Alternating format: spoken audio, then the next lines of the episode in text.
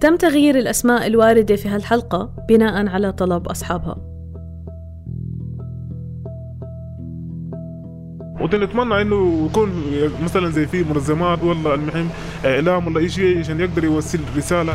آه نحن يعني مجرد في النهاية كلنا يعني بشر يعني. طبعا ما أقدر أعيش بدون ما أشتغل. تعهد إنه لازم توقع عليه. إنك أنت تاني ما تشتغل. وأنا مضطر يعني أنا بوقع عليه لو حد لو جابوه 100 مرة بوقع عليه وبمشي بيشتغل. طيب أنا آكل وأشرب من وين؟ أسكن من وين؟ أرسل لأهلي من وين؟ من وين آكل وأشرب؟ من وين أسكن؟ طب من وين ابعت لأهلي مصاري؟ أنا معكم لينا شنك في حلقة جديدة من بودكاست ما العمل اللي بيحاول يروي قصص توصف واقع مئات الآلاف من الناس اللي عايشين معانا. واللي بيعرفوا عنا كتير. لكن إحنا ما بنعرف عن تجربتهم ومعاركهم اليومية إلا الأمور القليلة. عم نحكي عن العمالة الوافدة. هذا البودكاست محاولة للتعرف على العمال في الأردن من منظور مختلف من منظور شخصي.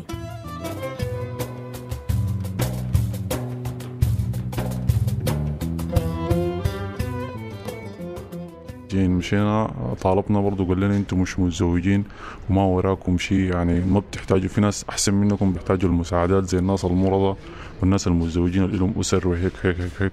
جوني زيارة ألف مرة ناس المفوضية. يشوفوك يقول لك لا انت وضعك كويس وانت يعني عندهم أسئلة كده ما المفروض تسأل يقول لك انت بتاكل لبن بتاكل بيض بتاكل لحم. يعني أنا في النهاية إنسان أنت مالك ولا أنا اللي باكله. سامي هو شاب سوداني حاصل على شهادة جامعية. هو الابن البكر لعائلة بتعيش في معسكرات النازحين في السودان. صار له في الأردن لوحده أكثر من خمس سنين. وبحسب حسابات المفوضية السامية لشؤون اللاجئين غير مؤهل لمساعدة مادية شهرية. هو واحد من آلاف السودانيين. اللي كتير منهم هرب من جحيم الحرب في دارفور وما إجا عشان يستقر بالأردن بس إعادة توطينه في دولة ثالثة بتاخد وقت طويل. وصار له سنين عالق هون. بحسب أرقام المفوضية السامية لشؤون اللاجئين لشهر تشرين الأول من هذا العام يوجد في الأردن حوالي 5300 سوداني. رح نحكي بهاي الحلقة عن معركتهم اليومية لتحصيل لقمة العيش.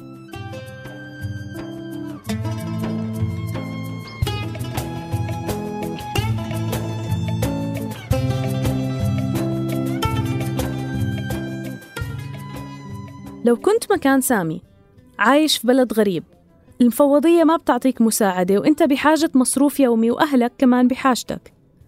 تصريح العمل القانوني صعب جدا تطلعه على الرغم من تأكيد وزارة العمل في تصريحات صحفية سابقة على لسان أمينها العام السابق حمادة أبو نجمة إنها ما بتميز بين طالبي تصريح العمل بحسب الجنسية.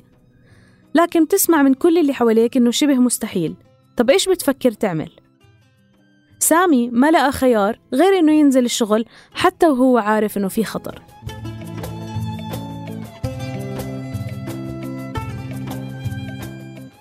في سيارة توزيع يعني بنودي للفنادق الخام بتاع الحلويات وهم بصنعوها يعني كمعروف في المطاعم تبعتهم. فوقفنا السيارة برا جات سيارة الوافدين.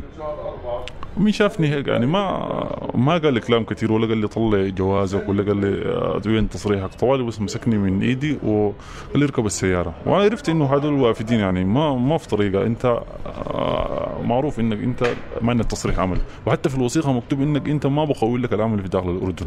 في الوثيقة. فمضطر إنك أنت تمشي معهم ولا بتاع مشيت. المهم آه، وأخواني لحقوني بالجواز. في شباب آه، بعرفهم. راحوا جابوا الجواز. وعملوا لي امضاء بتاع تعهد يعني هاي المرة الأولى إحنا نمسكك فيها هون. إذا مسكناك المره الثانية هنسفرك يعني معروف انهم حتى في ال في ال انهم تعهد إنه لازم توقع عليه. إنك أنت ثاني ما تشتغل. وأنا مضطر يعني أنا بوقع عليه لو حد لو جابوه 100 مرة بوقع عليه وبمشي بيشتغل. والله أنا أقول لك شغلة المفوضيه ما ساعدتني. أنا تقريبا بعد ما طلعت بشهر ونص رنوا علي. قال له شو صار معك؟ انت إلك في حدا آه، اتصل باسمك وقال لك يا أخي انت انت محبوس كنت محبوس. شو صار معك؟ قلت له الحمد لله الأمور آه، اتيسرت وطلعت من الحبس. قال لي خلاص بس هيك. أنا محتار يعني بعد شهر ونص. رن علي.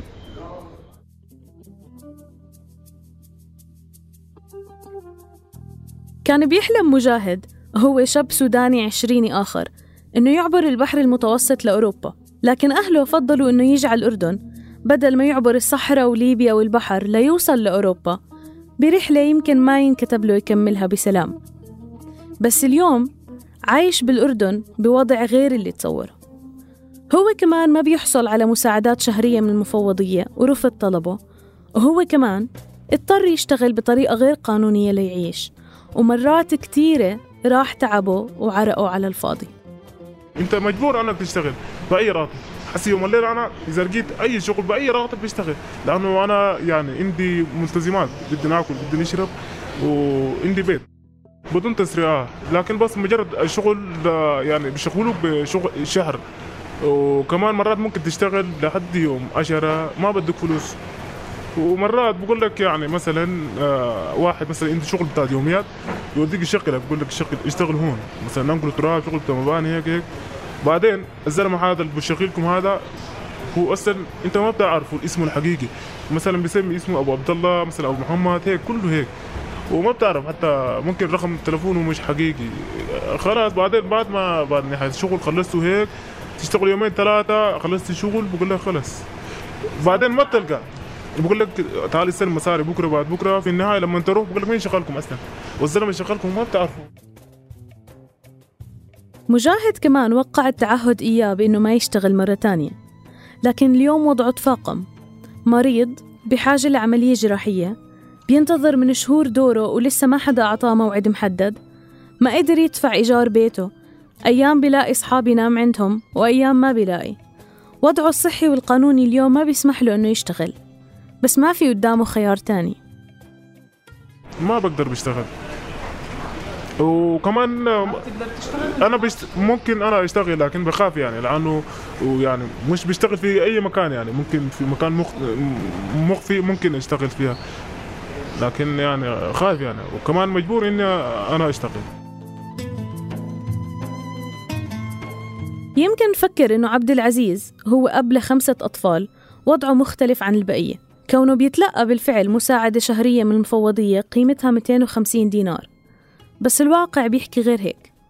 كمان عبد العزيز مضطر ينزل السوق أو أي مكان يشتغل وكمان هو ما عنده تصريح عمل قانوني. أكيد. الليلة لو أنت حسبتها بتاخذ مثلا الدار 120 أبسط شيء عشان تسكن أنت وعيلتك خمسة أطفال.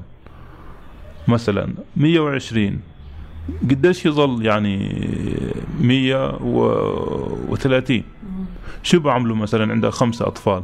بدهم حليب بدهم على الأقل حتى تجيب لهم رز. يعني ال 130 ما بكفنك. ما بيعملوا لك أي شيء. تدفع منهم كهرباء تدفع منهم هيك. أنت بدك رايح المفوضية أو بدك رايح العون الصحي وهم بيدرسوا في في المدارس. بدك آه، تشتري أغراض كمان كتب آه، تشتري آه، شو ألبسة. هم بدهم كمان شيء بسيط حتى ولو 30 ل 30 قرش يروح بالمدرسة. فلازم تحاول أنك أنت تشتغل عشان تقدر تساعد أولادك وتساعد الإيجار بالنسبة للكهرباء هذه الشغلات إن شاء الله. انمسك أكثر من مرة. وقع تعهد ورجع يشتغل. رجع انمسك ورجع يشتغل. رجع انمسك ورجع كمان مرة يشتغل. طيب شو هي الاحتياطات اللي بياخدها مجاهد اليوم؟ طبعا. أنا لو محل آه، شاك فيه إنه يمكن الوافدين يمروا بهون اولا بسأل لو في شباب شغالين قبلي بقول لهم مثلا مروا بكم حد مثلا مرة الوافدين جو وقفوا باصهم هون أخذوا منكم شباب. لو قالوا لا بتطمن شوي برضو منتبه شفت أي شيء من فيلم لو قالوا آه ما بشتغل في هذه الحتة. لو قالوا آه بيجونا يعني يمكن في الأسبوع بيجونا مرتين أو ثلاثة ما بيشتغل. لأنه لا قدر الله أنت ما غير منتبه هم بيجوا بيمسكوك. يعني بخش عادي كزول مثلا مقاول هيك بلبسوا مدني. فأنت ما بتعرفهم بيجي مسكك وروحك. هيك. بتصل بتخاف يعني ما حتقدر تشتغل. باختصار هو لازم يشتغل. بس لازم كمان يكون صاحي كتير وماخذ كل الاحتياطات لأنه ما بيتصور إنه يمر يوم وما يرجع على البيت عند عيلته. ما بيتصور لأنه بالفعل ما بيأمن على عيلته تنام ولا حتى ليلة واحدة بدونه في البلد. حاولنا نتواصل مع المفوضية بخصوص موضوع الحلقة لكن للأسف ما حصلنا على رد منهم. سامي عبد العزيز ومجاهد ثلاث سودانيين في غيرهم كتير ما قدرنا نوصلهم. كلهم طلعوا من بلدهم الأم مش عشان طبعانين في ثروة طلعوا عشان بس بدهم يعيشوا.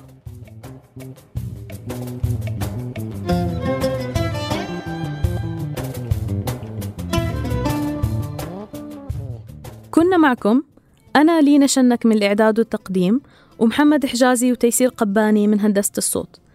تابعونا على فيسبوك وتويتر لتسمعوا باقي حلقات برنامج ما العمل من إنتاج منصة صوت.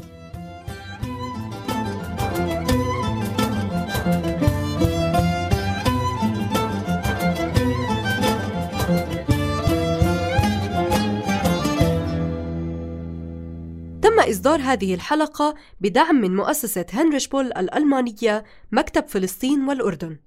إن محتويات هذه الحلقة هي من مسؤولية صوت وبالتالي لا تعكس بالضرورة وجهة نظر المؤسسة. وما تنسوا الاشتراك في هذا البودكاست ليوصلكم كل جديد. يلا اكبسوا subscribe وتابعونا على صفحاتنا بفيسبوك وتويتر.